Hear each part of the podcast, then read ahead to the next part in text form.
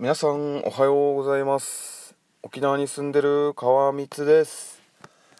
さあ今日はちょっと久しぶりの配信になります。はい。えー、っとですね約1週間ぶりぐらいの配信になるんですけどはい。まあちょっといろいろありましてですね個人的に。でまあこの1週間でまあいろいろあってまああのまあ家から出てまあ漫画喫茶に一泊したりあとはねあの就職活動がちょっとずつ進んでいったりまあそんな感じでですねまあ一歩ずつ前に進んでいる感じなんですけどちょっとですねまああのえー、ちょっとしたまあ小競り合いなんですけどねちょっとあの家族と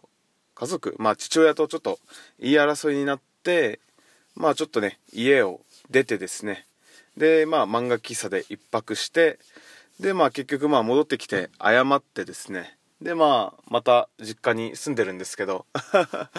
だいぶはしょって喋ってるんですけどね。はいもうめんどくさいっすね。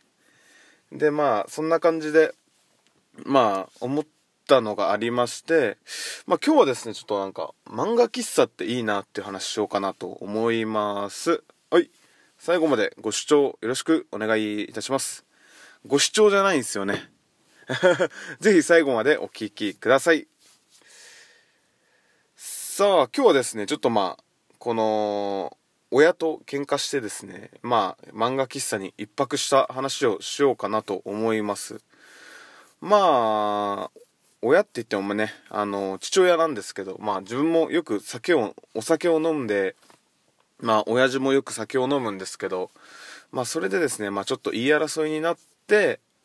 まあちょっと一泊ちょっと自分がねあの漫画喫茶に行ってまあちょっと整理自分の心の中をいろいろ整理して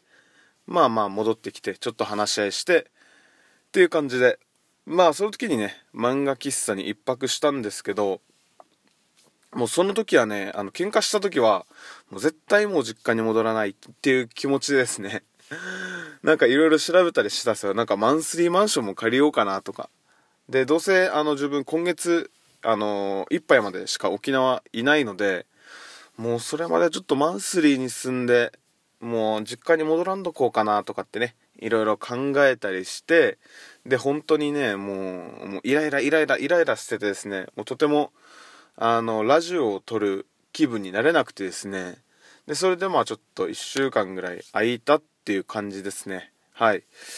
でまあその中でねまあ安い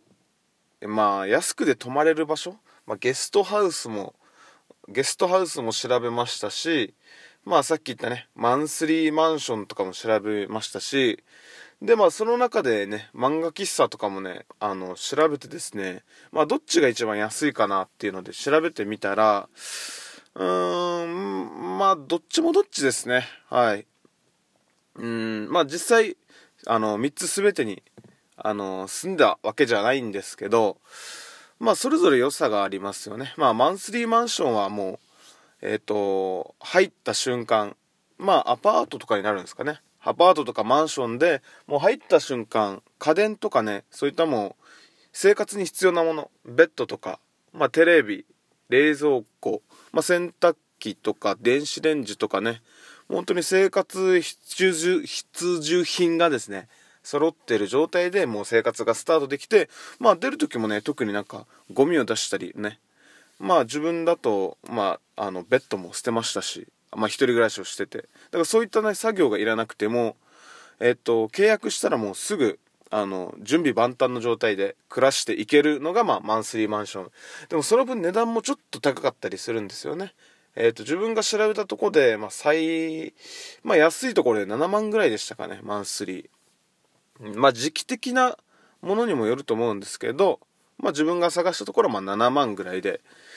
ちょっと高いなっていう感じでですね、もう7万払っちゃうともう給料の、うん、半分はいかないか3分の1ぐらいは飛んでしまう感じなので、あ、ちょっとな、それはと思いながら、はい。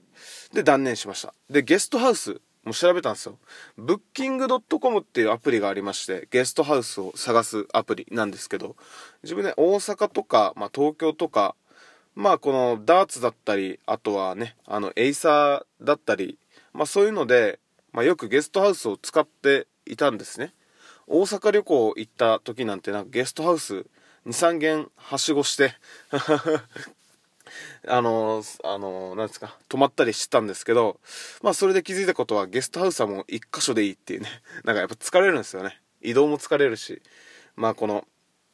なんかまた片付けして、あの移動してっていうね、本当にそれが疲れるので、はい。まあちょっと脱線したんですけど、まあそういったゲストハウスにもちょっとね、いろいろ調べて、で、沖縄市ね、ゲストハウス高いっすね、やっぱり。うん、大阪とかだと本当に2000円とかでもうめちゃくちゃいいんですよ。綺麗だし。で、選択肢もいっぱいあるんですけど、まあ、なんですかね、やっぱき、まあ、それぞれ人口の違いだとは思うんですけど、沖縄のゲスト、沖縄市のゲストハウスはね、ちょっと高いっすね。なんか安くても本当に、いくらだろうな、4、5千円とか。まあ、予算が大体今そのぐらい、えー、考えないと、なんかね、住めないっすね。で、また広いところが多いんですよ。やっぱりね、あの、一人で沖縄旅行をする人ってちょっと少ないんですかね。なんか本当に大家族用のゲストハウスしかなくて、うーん、まあビジネスホテルって言ってもね、やっぱり3000円、4000円ぐらいするわけですよ。で、ちょっとね、だから、自分はなんかこの安いゲストハウスを知ってるので、まあ知ってるって本当に1000円、2000円の話で、まあ値段も本当に、まあ、少ししか変わらないんですけど、なんかもっと安いとこないかなっていう感じでですね、ちょっといろいろ探して、もうゲストハウス、沖縄市高いなと思って、なんかね、安くで泊まれるんじゃないのかよとか思いながら そういうのを思いながら探してて、で、ゲストハウスもちょっと断念して、で、結局、まあ、行き着き、行き着く先はもう漫画喫茶、ネットカフェになりますよね。ネットカフェはなん、うん、やっぱいいっすよね。この時間で、料金が変わってくるだから例えば本当に、えー、6時間パックとか8時間パックとか12時間パックとかでね値段が変わってくるので本当にねパパって寝泊まりしてする分にはなんか全然いいのかなっていうふうに思ってですねしかも値段も安いっすよねはいしかもなんかいろいろな例えば深夜割引だったりで専用のアプリとかねダウンロードしたらなんか割引とかもあったりするんですよねで、今の空室状況だったりとか。で、自分が、まあ、今回お世話になったところが快活クラブって言って、まあ沖縄市にもね、去年か一昨年まあ最近できたんですけど、まあそこにちょっとね、お世話になって、まあそこのアプリダウンロードして、でまあ空席情報だったり、まあそういったのいろいろ調べていって、あ、こっち、あの、便利だなと思って、そこに、まあ一泊したんですけど、まあ何がいいってね、なんか300円割引が常にあったりするんですよ。そうそうなんかあのー、俺が泊まったのは多分12時間パックぐらいで、最初はねなんかあのオープンシートって言ってまあ通常より一番安いところに3時間ぐらいで漫画読んででその後ねあのリクライニングシートがあるところにね個室個室になってる